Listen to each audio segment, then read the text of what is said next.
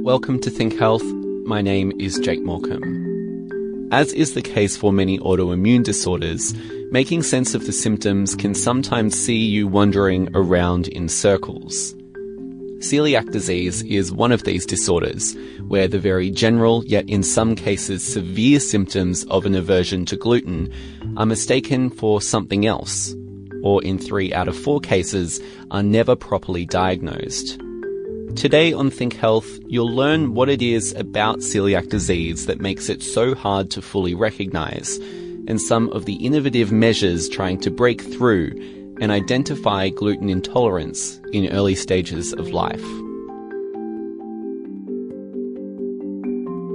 Hi, I'm Olga Shimoni, and I'm senior lecturer at the Faculty of Science. Hi, I'm Michael Wallach. I'm professor of parasitology and associate head of school for external engagement for the School of Life Sciences. Hi, I'm Anantdeep Kaur, and I'm a PhD candidate at UTS Science.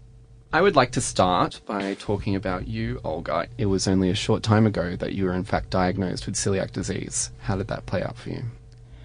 I've been diagnosed about a bit more than one year ago. I had suspicion that something's wrong with my digestive system for quite a while, but I never happened to go and look deeply what's happening. So I made an appointment with my GP did a blood test and then went to gastroenterologist and went through the whole process of diagnosis of celiac disease. How did the symptoms initially present? So when you eat, you feel bloated, bit of constipation. There's a really uncomfortable feeling. You feel sluggish, and also there is a bit of rash on the skin as well.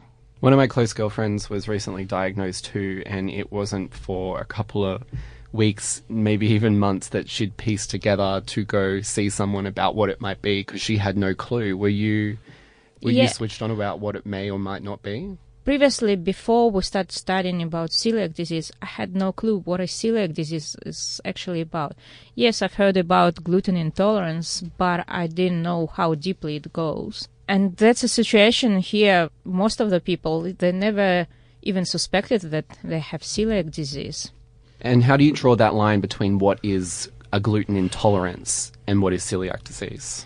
Gluten intolerance and celiac disease exactly the same things, but celiac disease is just degraded uh, on different levels. And gluten intolerance basically it presents in all levels, but what is different, how much damage caused to your body. And Michael, to jump to you, looking to what's happening inside the body when someone is diagnosed or starts experiencing celiac disease, what does it look like? What's happening in the body? So, celiac disease is actually an autoimmune disease, similar to um, Crohn's, type 1 diabetes, and other autoimmune type phenomenon. Uh, the body is attacking itself. It's bringing uh, the intestine to the point where it loses the folds that it has in the mucosa, which is the lining of the intestine where food is absorbed. And if you lose those folds or villi, um, you lose the ability to absorb nutrients. That can uh, lead to exactly what Olga described. And in uh, severe cases, you can lose a lot of weight, become anorexic, uh, leads to other complications. So it is a very serious disease. More than gluten intolerance, it actually is the body attacking itself. Why does it start attacking itself? That's uh, the $64,000 question. Uh, there's certainly a genetic background to this. So if you have a certain type of gene makeup uh, that's prone to this disease, the minute your body sees the gluten, will say, oh my gosh, and start to react to it inappropriately. In the Western world, or more developed world, I should say, there's a tendency now to see a lot of autoimmunity. People think it's because we keep too clean, uh, food is too sterile, and our body sort of, if you want to look at it in a very simple way, where it normally would fight in the past and no longer needs to fight, and there's a tendency for an increase in autoimmunity in, in all its forms. Because celiac disease really only came onto my vocabulary or understanding within the past couple of years or so. Are we seeing that there are, in fact, more cases of celiac disease just across the spectrum? In our review article, we wrote that, in fact, The number of cases is doubling every two decades. In fact, in all forms of autoimmunity, it's increasing at such a rate. So I understand there's about one out of 100 to one out of 250 people have celiac, 80% of which don't know it. And this is something that you've in fact been researching or kind of identifying the trends across the years. Uh, yes, so what we observed was that 75%, particularly for celiac disease, remain undiagnosed. The same is with United States. You have 83% people being unidentified with celiac disease. And we observed that even in places where wheat or such crops have been eaten for over centuries, even those populations, they're showing celiac disease. And so, because it remains undiagnosed in so many cases, why is that? Is it sh- it's not being recognized by the person experiencing it, or the medical practitioner not really knowing what's going on? I think it's uh, just like Olga said, the symptoms are very general. So it's very difficult to pinpoint the initial stage, like stage one or two, that this is celiac, because the symptoms they overlap with other gastrointestinal disorders. This makes the identification very tricky, and it's also this part, the stage one and two, which is actually a challenge for diagnosis for celiac disease. Is there a particular part of the population that is predisposed to something like celiac disease, or is it random? The presence of the gene is kind of uh, necessary for the disease to present itself, but this gene has been now shown to have a worldwide present.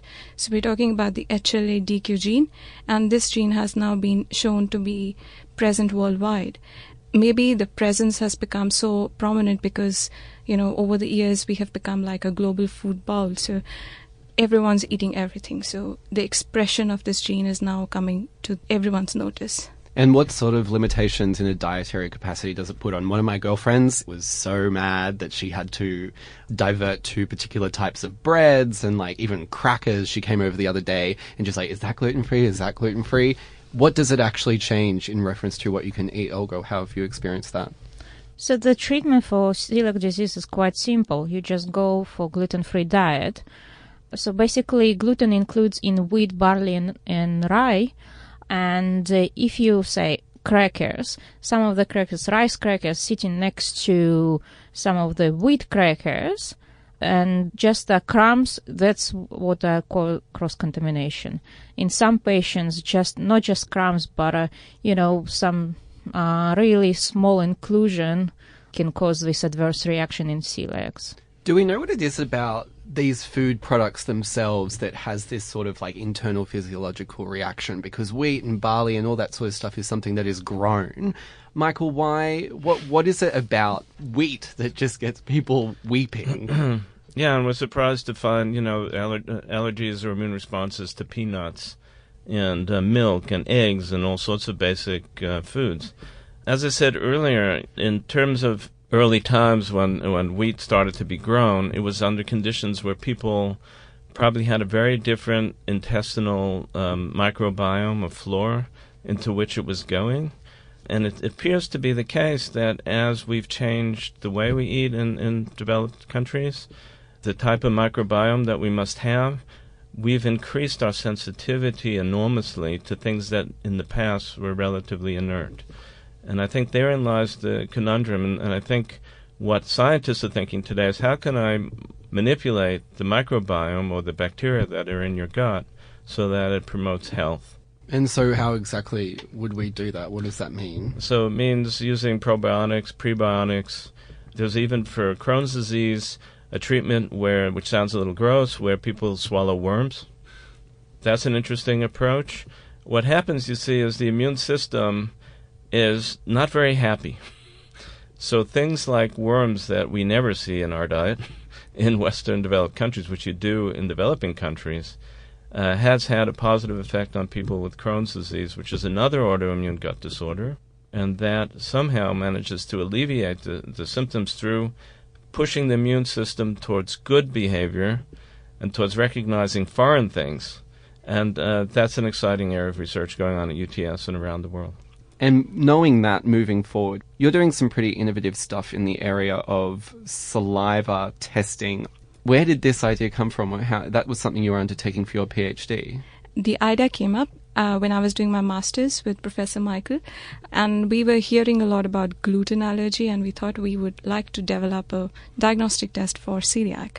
And so we, over the time, we've developed this idea of using the saliva to help in the diagnosis for celiac disease. So it's kind of uh, in the direction of a non-invasive, quick, early detection for celiac disease. And so, what is it? Is it kind of like a tongue swab or something like that? Yes, something like you can uh, use your own saliva. Uh, You could just spit your saliva in a tube and see if you are positive or not. But we're also working simultaneously on a blood based test. So, trying different options. The aim is to have early and quick and sensitive, yet specific diagnosis for celiac. Why having a saliva sample? How would that be indicative of the presence of celiac disease? What's the physiological link? The mouth forms an integral part of the gastrointestinal tract, so any changes in the intestine might as well be reflected in the saliva.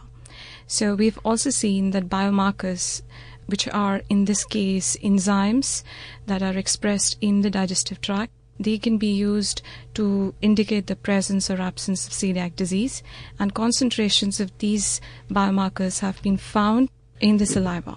So it pretty much expresses the same biomarkers, but definitely at a lower concentration. But it can be used. Imagine little kids, uh, someone like babies, they cannot speak what symptoms they have. And mothers, young mothers, go crazy thinking what's happening with them. Those little kids cannot tell them my tummy hurts or something's wrong. They cannot speak for themselves. Imagine uh, the possibility that this mom would say, "Oh, maybe something's wrong with digestive system," and just go buy some test similar like pregnancy test, but for testing saliva. And we all know kids drool quite a lot.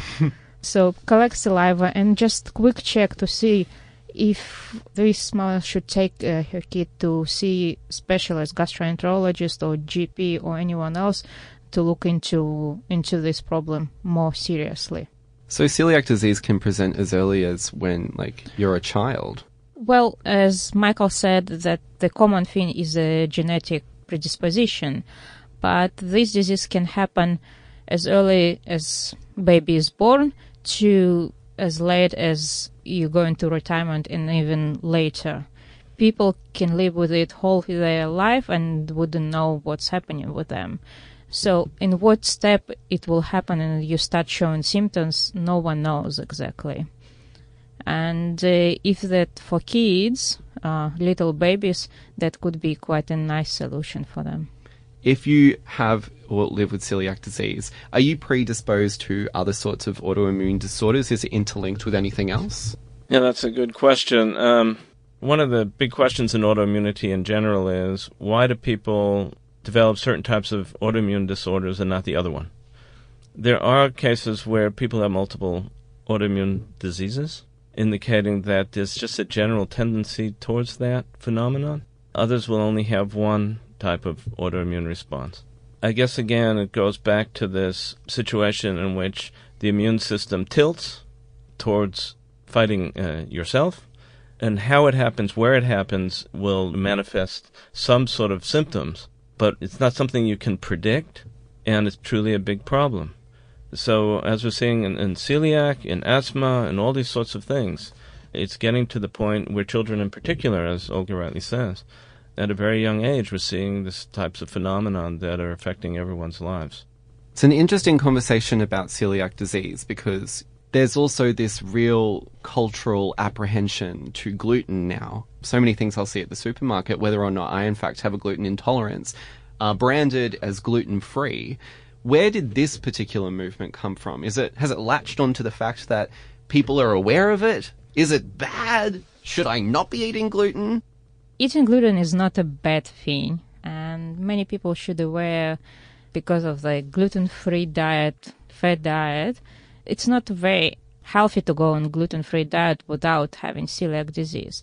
Yes, it saves the lives of celiac patients, but you don't need to go on gluten-free diet. Better don't do, because uh, gluten free diet uh, usually contains grains from rice or corn, something that doesn't include gluten. But those type of foods, they're high GI foods.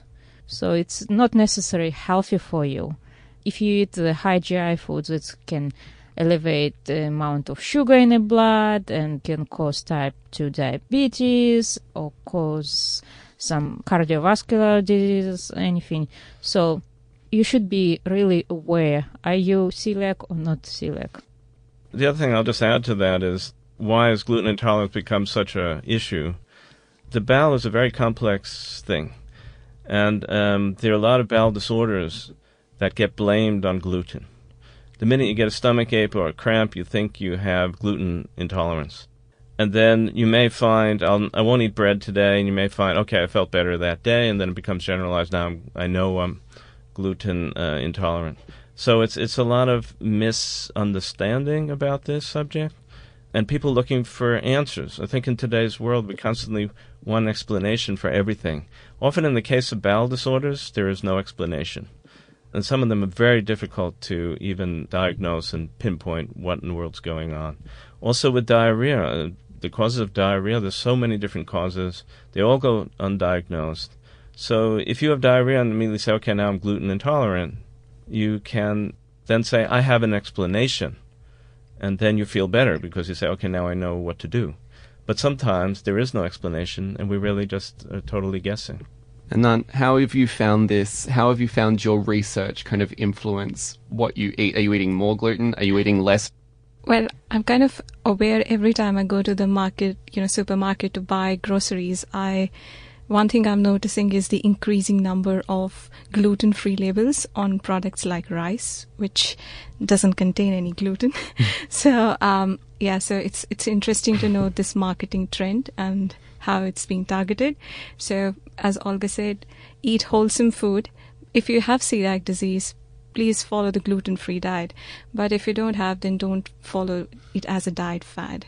It's funny that uh, even shampoo now has a gluten free label. Really? What like does your hair bask in the nutrients of gluten? What's what's the deal with that? uh, I think this question you should point to producers of this shampoo. Just, just sounds good, you know. yeah, I, I think it's just a marketing ad for for people seeping into other consumer products. Exactly. Yeah. Wonder what will be next: gluten-free sweaters clothing. Oh, the, there is, there is. Oh, really? Wow. Uh, yeah. Some, and you thought you were joking. Like, yeah. Uh, well, yeah. I've seen really weird uh, things uh, like salt, gluten-free salt. Is there even gluten in salt? no. Of course not. no. Olga Shimoni, Michael Wallach, and Anant Deep Kaur from the University of Technology, Sydney.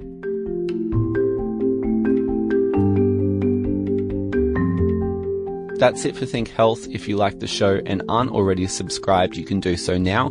Just jump onto iTunes or wherever you get your podcasts and just search for Think Health.